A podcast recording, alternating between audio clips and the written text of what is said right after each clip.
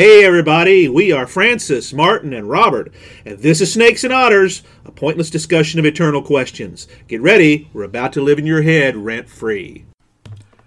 Howdy, folks. Welcome back to Snakes and Otters. Uh, I am Francis in the captain's chair, I'm Martin. And I'm Robert. and uh, we're going to be doing this time a celebration and appreciation of Klingon culture, our first Star Trek episode. I have Well, been wanting to do this for so long, guys. And we've been talking a long time about Klingons. We constantly talk about Klingons. We're quoting Klingons all the time. Or, Trek or is- Star Trek in general. that's right. Star Trek is one of those doors in which we all enter. Uh, it's very much baked into us. We are of that age. We were very small when the original Star Trek Yes. premiered, yeah. but Eight, nine years old when When- those episodes were on syndication, Syndication. in the early 70s. that's right, and that was formative to us in many, many ways. As as and young a- adults when Next Generation debuted. That's absolutely. So we were one of the we were early adopters. I mean, we were at your aunt's house for the premiere, We were. and uh, it was an amazing because I had my wisdom teeth were acting up. I still remember. Uh, I can always tell you when I had my wisdom teeth out because it was three days after that. That's right. As a matter of fact, uh, it was uh, just a few days ago that was the anniversary of that date. Isn't that It was amazing? October 3rd, I believe. That's right. It? Absolutely. Yes. Uh, you got it. That's right. A lot. A lot of things have. Uh, It's amazing the useless information the mind can call up. well, when it comes to Star Trek, nothing is useless, as we all know. Uh, and, and we and we will do many other Star Trek episodes from time to time. Uh, it, it is peppered in everything we Yeah. do very often. Uh, but this one is kind of the, the necessary one, the one that we wanted because we talk about this all the time because it almost didn't happen. An appreciation of Klingon culture, and people will say, "Oh, how geeky," but it's far deeper than that. It actually points out some great universal truths about the human condition, which all good stories should do. And that's why we find it so fascinating. And that, that's that's the thing about Star Trek and about, in particular, any Klingon threads in the episodes. It's good storytelling. That's right. It almost And didn't. everybody loves storytelling. That's right. That's in many respects. That's what that that is. You could boil down the human condition. What is good about it? To the fact that we tell stories. That's why this well, podcast that's what makes exists. us different from every other creature, That is right. is we tell stories. That's right. And that's what makes life worth living in many ways. That's why this podcast is all about. We're telling stories in just different ways. Yeah. And the beauty of the Klingon culture, I think, is partially contained within its irony because it almost didn't happen. Uh, and just to kind of reach back, there's that word again, Yes. not reach around, but reach back uh, a little bit and remind everybody that the Klingons we know today had almost nothing, or almost nothing like what was originally intended. Uh, they were intended basically to be simple, cardboard cutout villains. Uh, they were a, in many respects, this is still at the the waning of the Western genre, uh, the height of it on television and movies. No, This, so- Roddenberry got his start in TV with like cop shows and and westerns. and and, and that kind of Well, and, early it, 60s and it was still drama. very much that's what you did. and So that's what the producers wanted was a wagon train to the stars. That's right. That's how he sold it originally. Yeah. Uh, so yeah, you needed Indians. so that's what he's what he's doing here, and he's not. And he also needed cheap ones because, uh, especially in Hollywood these days, you know, that's how you you know wigs and uh, and uh, bows and arrows and horses. And you got you got Indians. That's kind of the way the Klingons were originally started. A little swarthy makeup and some pretty cheap costumes and a little bit of mustache twirling, uh, and that's what you got. They were also intended to be at that time because Indians were also stand-in for Soviets during the Cold War. yes. This is it's all 60s, related. 68, Well, you need of the Cold War. You need a very uh, melodramatic villain, a cultural villain to work with. Yeah, and, and that's they- what they came up with. Right. They served as a touchstone to the audience to relate to current events. That's uh, right. as an analog for the for the Soviets. Right.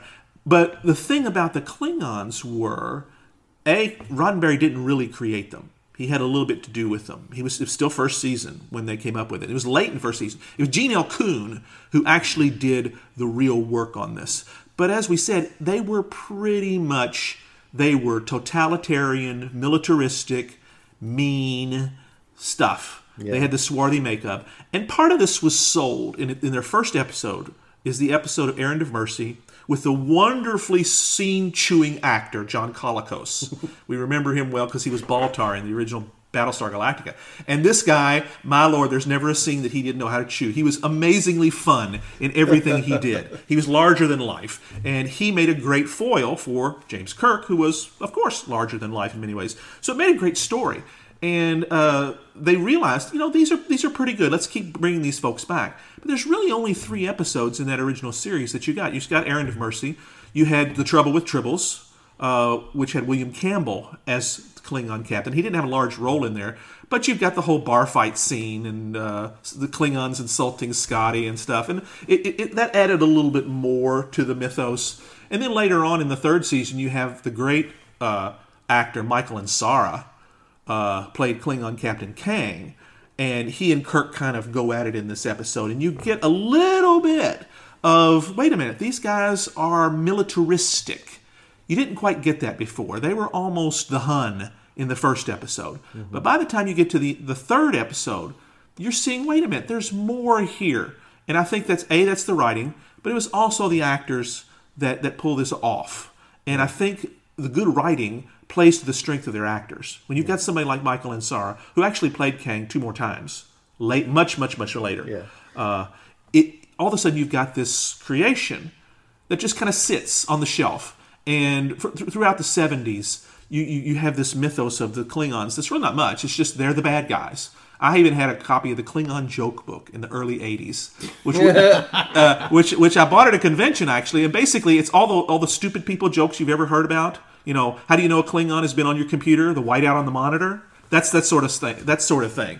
Uh, that's where the Klingons were uh, until 1979, when with the Star Trek movie, they all of a sudden had a budget so they actually made the, the brow ridges and the militaristic samurai bushido type look. Mm-hmm. That was a turning point. It wasn't the big turning point, but it's one of the turning points.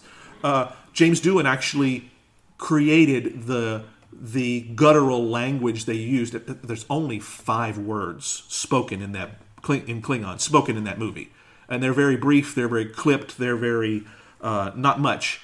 But he's the one that kind of came up with the sound yeah. And from that point, they just kind of sat there and people go, huh? What?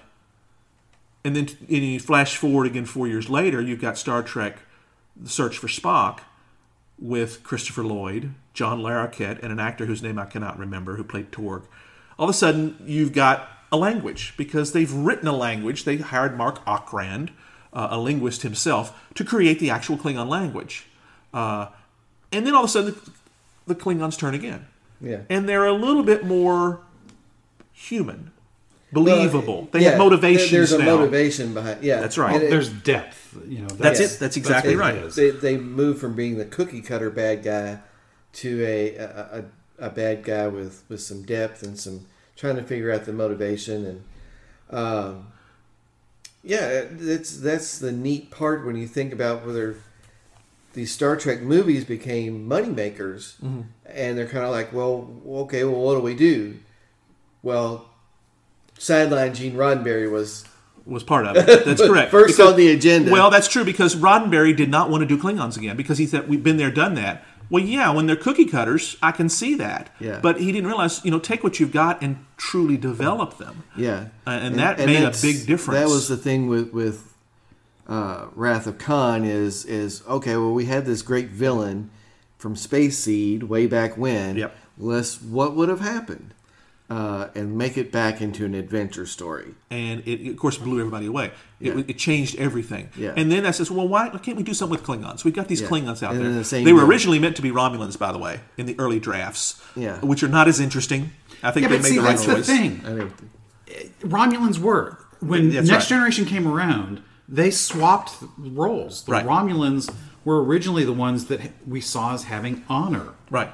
Uh, you know, they were. I mean, we They- just did the episode on Rome. Yeah, they were quasi-Romans, yeah. yeah. I mean, their planets are Romulus and Remus. Hello, you can't get any more direct. Yeah, These are based- Romans. These, these these are Romans on steroids and stuff. Right. And, and we might do a Romulan episode. That's kind of cool because they're very different, Right. but they're not But- as fun as Klingons. But now they've turned into the the you know sneaky backstabbing, uh, totally without honor uh, uh, bad guys that they really. I mean, they were bad guys in the original Right. series, but you know, they have swapped places. Right. Because if you're going to create, and this goes back exactly to the Klingon culture, if you're going to make the Klingons honorable, making the Ra- Romulans dishonorable creates the tension that you need because Right. that's and that's and that comes later.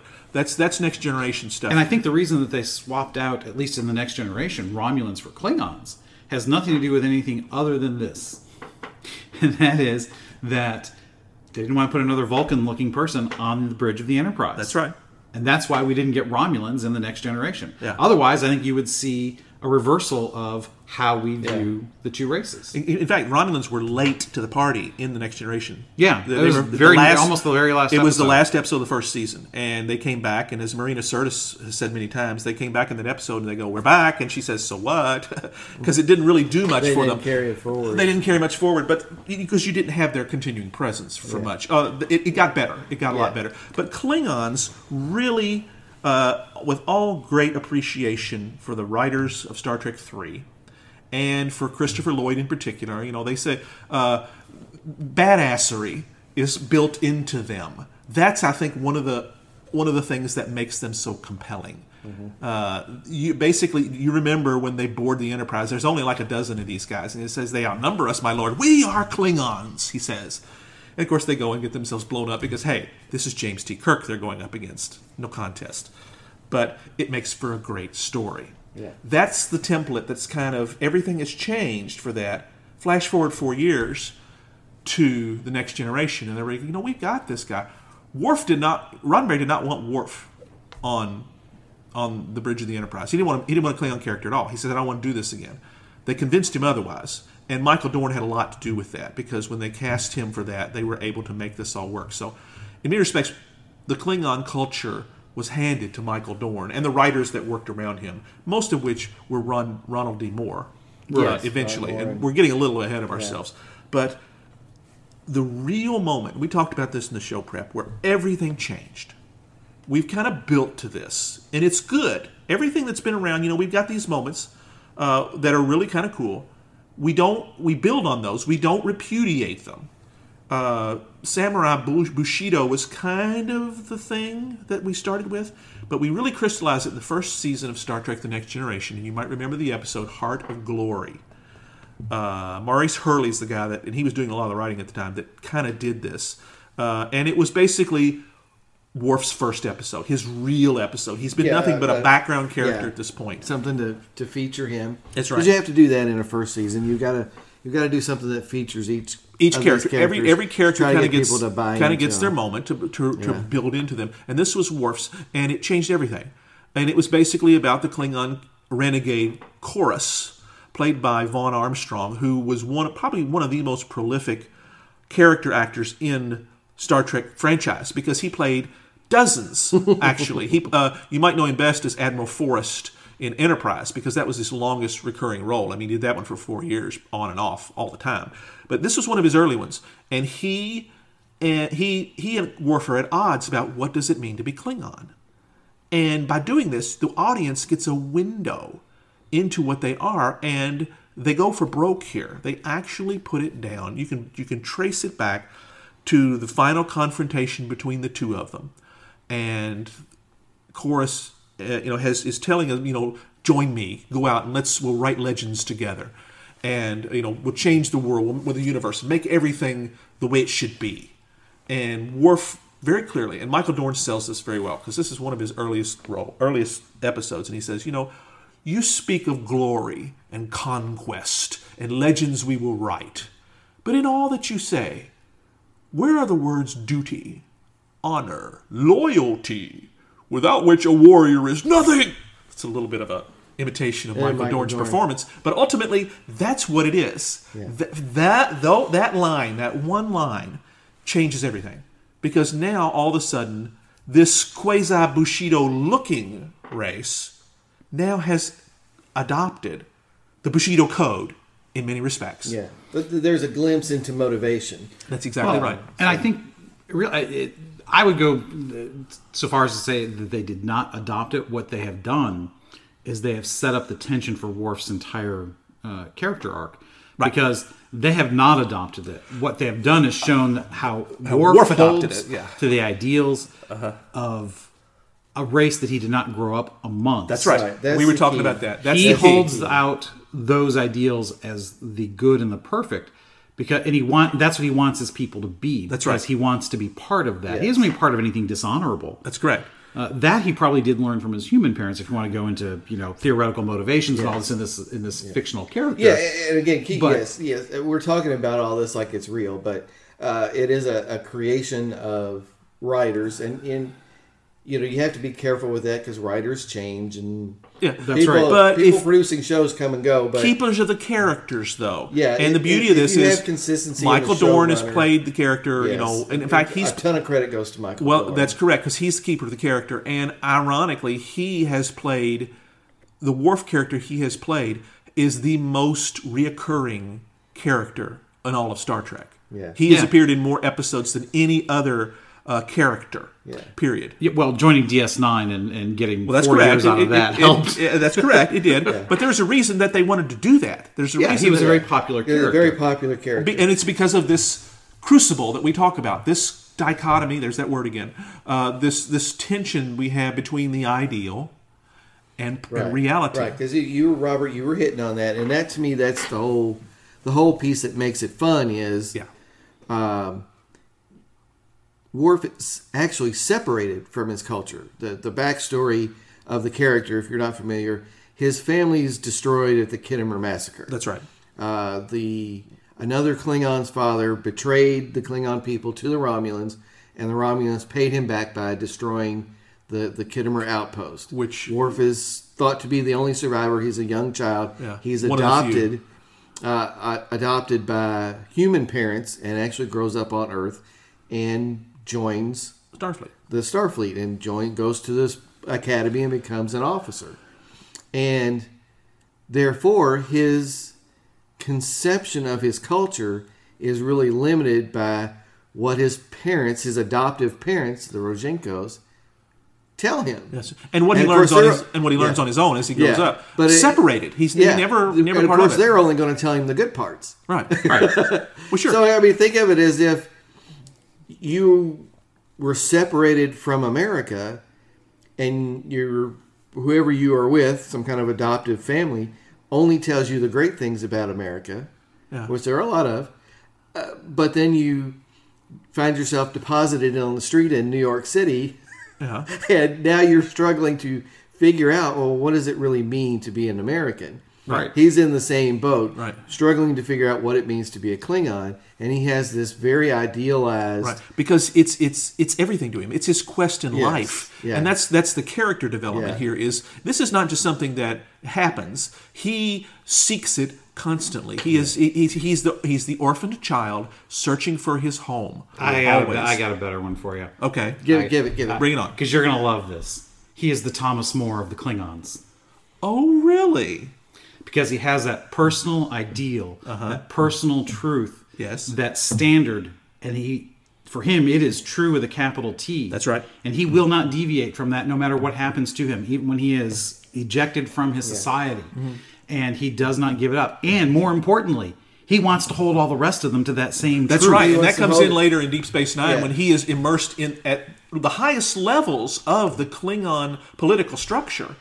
Uh, because of all that happens, you know, he helps put the, the Chancellor on the throne in in the next generation, and that pays enormous dividends because now he has the ability to interact at the highest, what should be the ideal levels of the society he reveres, and he comes into great conflict because his ideals he will not he will not Yeah. Compromise. He's very disappointed when he comes into contact with Gowron, in, actual real Klingons. that's right, to a large Duras, degree. Gowron, and many of the others they're, characters. They're, they're dishonorable. That's right. And and he is. They're no different than anybody else. yeah. And, and he know, give, he pays them the they- highest of insults. He calls them "You are worthy of Romulans" because he hey they killed his family, they killed all this stuff. Uh, there's nobody worse than Romulans, and this and that's another thing uh, that goes into his character that you I think see. Robert said it, but you know, people are people. Yeah, yeah. I mean, essentially, And I think but that's- that's part of what makes the story work for Yes, us. That's Yeah, right. He's infused with humanity, Right. and that's leading him to And hold way- his people to the highest Right. standards of what it's supposed to be their creed. Um, Yeah, you know, part of that's also the the the idealized world of, of Star Trek and the Federation. You know, it's this perfect society that nobody needs money because we don't, you know, that's so crass and you know that's just so 20th century, So Ferengi. so Ferengi. And yet, you know, people operate restaurants. I don't know, you know, what you do that out of the goodness of your freaking heart, you know? Oh, that's right. That's yeah. hard work, man. It What is, Sure. is Yeah. Well, you know, well, you know, and we get a little of you know pushback on that in Deep Space Nine because the character of Quark is a stand-in for all that capitalistic uh, attitude that we often have, both good and bad. And yet, he's one of the best characters they've Yes, ever created. That is exactly right, and and a, and a lot of credit goes to Armin Shimerman and uh, uh, Max Grodenchik. Uh, and all those actors who played the Ferengi in that series over and over and over again because they really hu- they humanized them too and recognized they're not that different from us and yet they are and that's what's cool. Yeah. So, but you know, it- I just a couple of things that I always found fun about the way Klingons were portrayed and, and the small decisions that they made in the show to make those characters fun. You know, originally they weren't going to have Picard know a lot about Klingons, Right. but he, but Patrick Stewart said, "No, I think it'd be better if he knew some of the language." right. So in Sins of the Father, Yeah. my favorite episode, Right. um, Third season. yeah, Worf asked Picard to be his chadich, Yes. his second, his uh, his representative to the council during what essentially is a criminal trial. Right. Um, and Patrick Stewart said, "No, no, I'm going to do the whole line." Yeah. And the line is Jalashnish, gets judging judge. That's a close pronunciation. That's right. That's very good. That's a very good. Right? Nobody's going to know the difference. Nobody's going to know the difference, and uh, that's uh, I accept. Uh, I accept with honor. Right. And may your enemies tremble before you. Right. And and this that's such a great little encapsulation of what's fun about the Klingon characters. Oh yeah. And And it forever cements Patrick Stewart's Picard character into the Klingon culture, Yeah. which pays you know pays off in future episodes. So basically, Patrick Stewart's insistence changed the course Yeah. of what of what he, went. He became, He became a part, significant part figure. of the fun of it, and and that's just to me that that's That's good writing. That's this. We must act with honor. We must act with with fortitude and courage, and if we do that, we're undefeatable. right. It's, and that that's the appreciation for me that in the Klingon culture is it's a it's a bravery, but not a uh, what's the right word? It's it's not a it's not a boasting. It's not It's a not bravado. it's not bravado. It, it's a calm bravery through, uh, and that's the Well, it's kind of like adversity. Yeah, it's like in as you say, it's kind of like Thomas More, who's basically saying, "I know that I'm right. I have to be," and that's kind of the way this works. Is Which- and Sometimes can be seen as pure arrogance. But right but you know More was right. but when it's but it's right but, but but you know he's basing that both of them are basing that on things bigger than themselves Yeah. this is not just me saying i want it this way and that's kind of what we're talking about here is there's actually some heft and some meat behind this Yeah. that matters Yeah. and that's that universal truth we always seem to quest after Yeah, I'd say Klingons, as they eventually came to be, the ideal that, that Worf held them up to is a universal ideal. yeah You know, duty, honor, Loyalty. strength, loyalty. All of these things are universal goods, right and it's not just except when duty to you know duty, honor, loyalty to things that are wrong. But that was Worf's point. You know, they're about you're, you're supposed to have duty and honor about things that are good, Right. And that's a given. it was not you know the state or the individual right or wrong it's no the state and or the individual must be right uh, and it's it's not a statist approach it's not an individual approach it's both but it's it's a quest for virtue Again, It's to go good- back to the to the Roman Republic. It's not about the state; it's about the people. that's right Yes, doing doing the right thing by others, right and Yeah. and that. So and the state must follow that Yeah. it's, it's Yeah. the Yeah. state is subordinate to that to that. To and the that's inter- what Worf that's is trying a, to that's put a forth. key idea. of The state and being that's subordinate. what we get. Yeah. that's what we like. We're saying, you know, uh, Worf would never. You know, he's he is probably the he's an ideal himself, Yeah, uh, flawed though he may be, Yeah. because he can be pretty stubborn at times. yeah. So, fellas, we're at about twenty five minutes. So, I want to get final thoughts on what you appreciate about the culture of as portrayed through Michael I, Dorn and I think I just did. It, you know, Yeah. it's the universal appeal for what he stands for. Yeah. you know, that's not a Klingon thing. That's that's a people thing. It's a human thing. Obviously, uh, it's it's something that everyone should be able to aspire to. You know, unless you're a flaming idiot, but you know that's another thing. Yeah. Yeah, I think that the writers did a wonderful job of blending these two things into a, a really great character. Mm-hmm. Well, I think another thing too that we cannot cannot forget is Klingons are about strength too. This is not some watered down kumbaya type of culture here where we're just doing the right thing because we're good people. No, we are strong and good. These are not mutually exclusive. We have to be able to stand forth and scream to the universe, we are right, and we will do everything we have to do to make you understand that. And with the moral fortitude, there's a good word I think for that, that they have in doing so. They they know no we are holding ourselves and you to higher standards and we're will and we are doing so from a position of strength. Yeah. That is there's the difference between, you know, they are not a society of intellectuals, they're a society of warriors because they recognize that if you hold high ideals, you must work to make them happen. And you have to be able to defend them. That's correct. Yeah. So, listeners, I'll just, if you're not familiar with all this and you're wondering what we're on about, and you actually managed to stay with us for the whole 25 minutes and go, okay, sell me.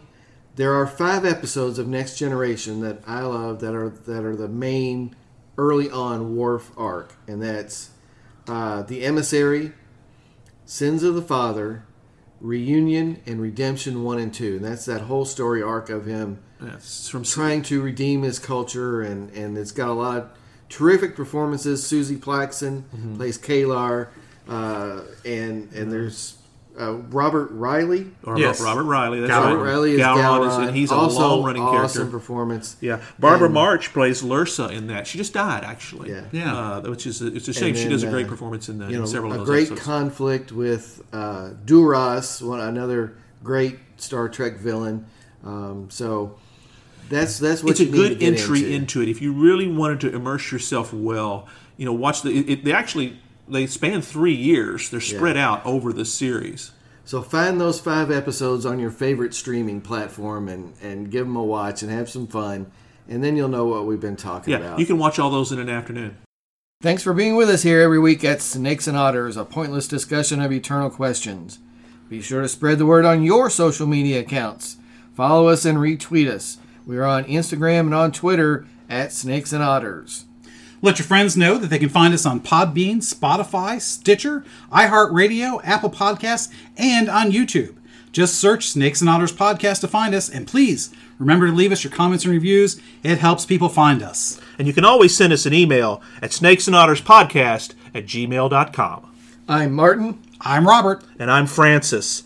Catch us next week. Same snake time, same otter channel.